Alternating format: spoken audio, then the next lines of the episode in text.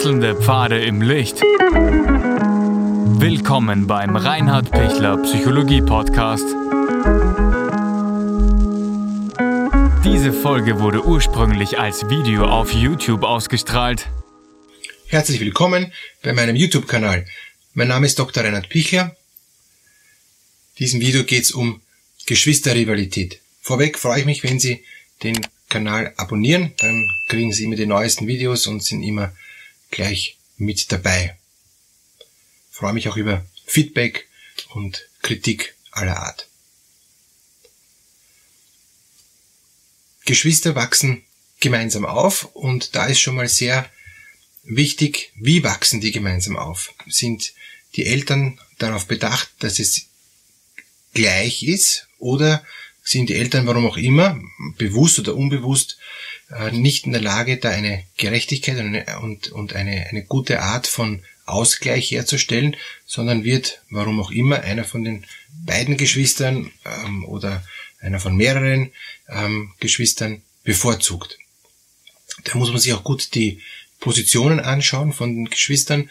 Ähm, der erste, der Erstgeborene hat eine andere Funktion als wie der Letztgeborene und die ähm, Kinder dazwischen, die Sandwiches, haben auch wieder eine andere Funktion.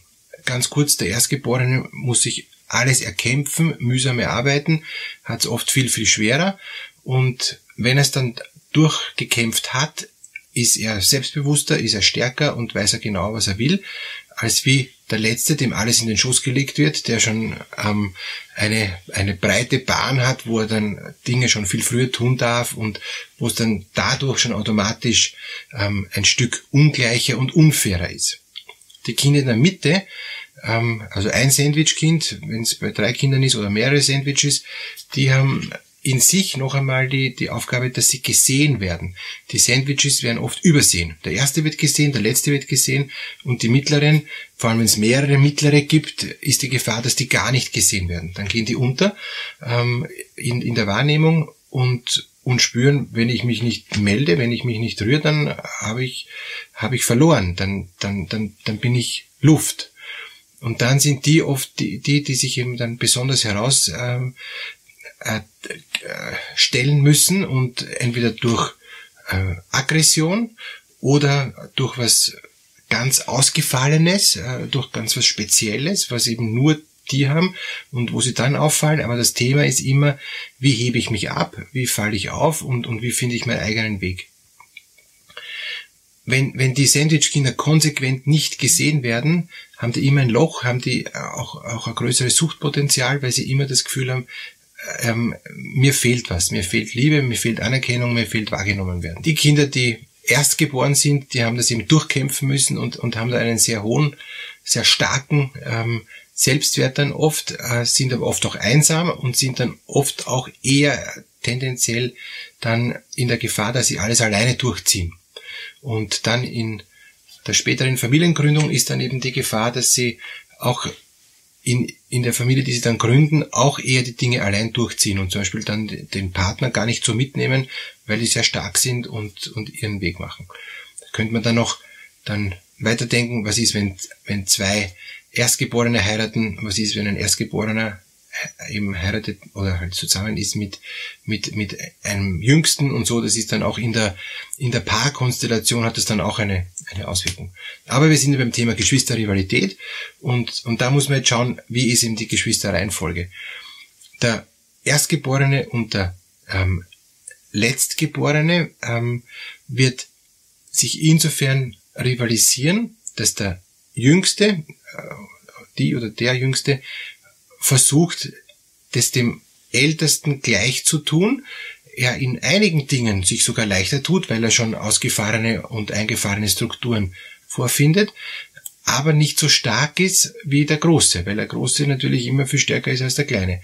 Und, und dadurch wird er dann möglicherweise zu Guerillataktiken oder zu, ähm, zu Mitteln greifen, die sich der Kleine erlauben darf, die aber den Großen extrem stören, weil das ist absolut verboten, dass er sich ähm, mit geheimen Tricks eben Dinge organisiert. Es geht dann eben bei der Geschwisterrealität immer um Macht und, und wenn das dann, wenn die längst dann erwachsen sind, die, die Geschwister, und es geht dann darum, ähm, ums Erbe oder um, um Gerechtigkeiten, Ungerechtigkeiten, kommt, kommen dann oft diese kindlichen Dynamiken heraus.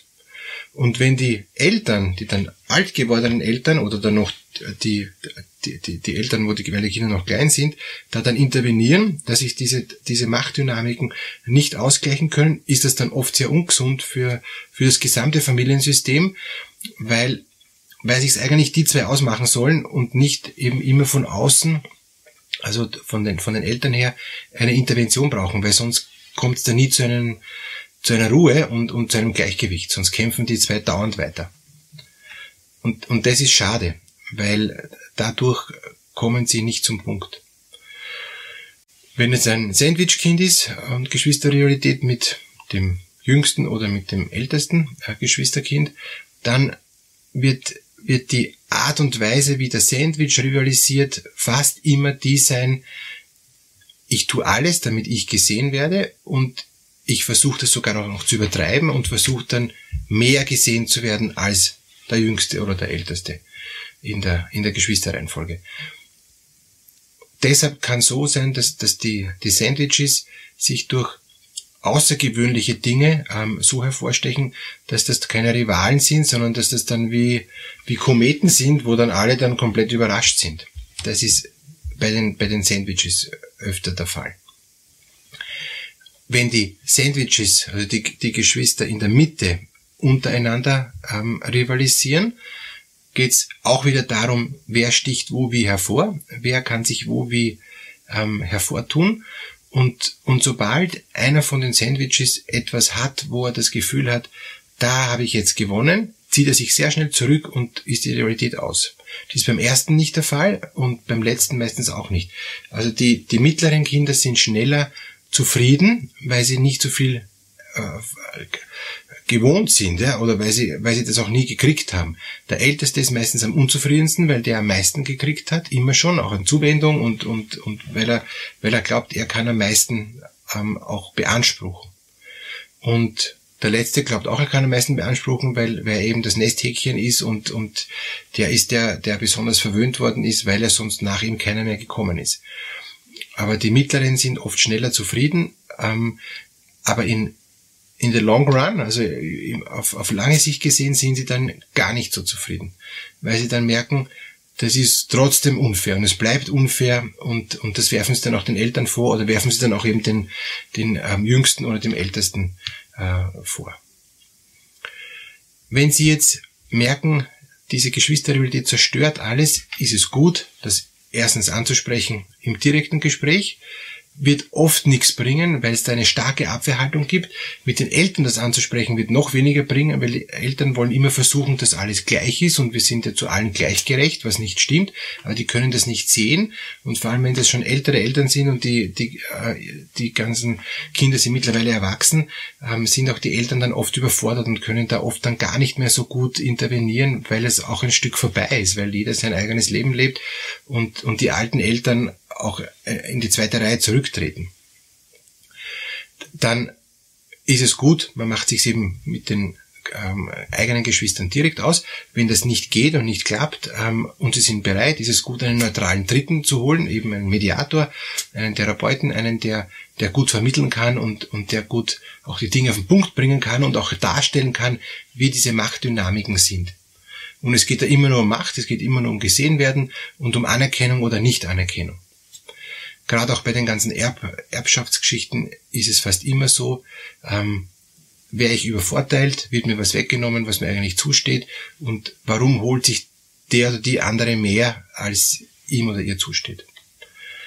Und deshalb ist es gut, mit einem guten Notar das dann zu besprechen, der auch eine Mediationsausbildung hat und, und nicht sich da raushält und die beiden oder diese drei, vier, wie viele dann Geschwister sind, einfach das dann auscatchen lässt. Ja. Das, das wäre schade und ist dann oft noch mehr Streit und noch mehr Verhärtung nachher, als, als wenn das ein guter ähm, Notar so gut moderiert und mediiert, dass dann nachher Frieden ist.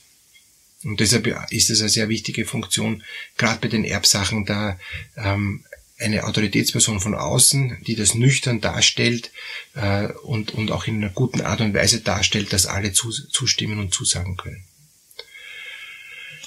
Ich wünsche Ihnen alles, alles Gute, dass Sie in Ihrem Platz, wo Sie eben hineingeboren worden sind, dass sie sich da wohlfühlen, dass sie da das Gefühl haben, ich bin da gut angekommen, ich kann da gut sein, auch bei meinen anderen Geschwistern.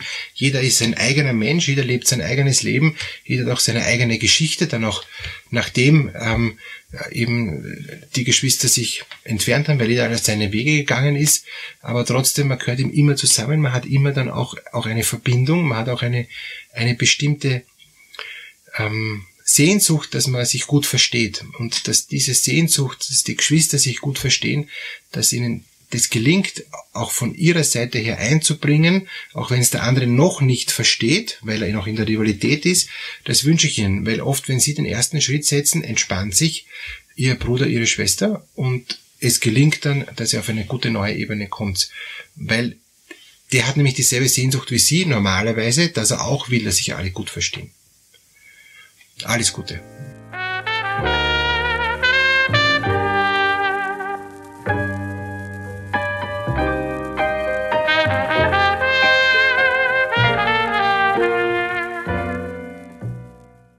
Wenn Ihnen diese Podcast-Episode gefallen hat, geben Sie bitte eine positive Bewertung ab.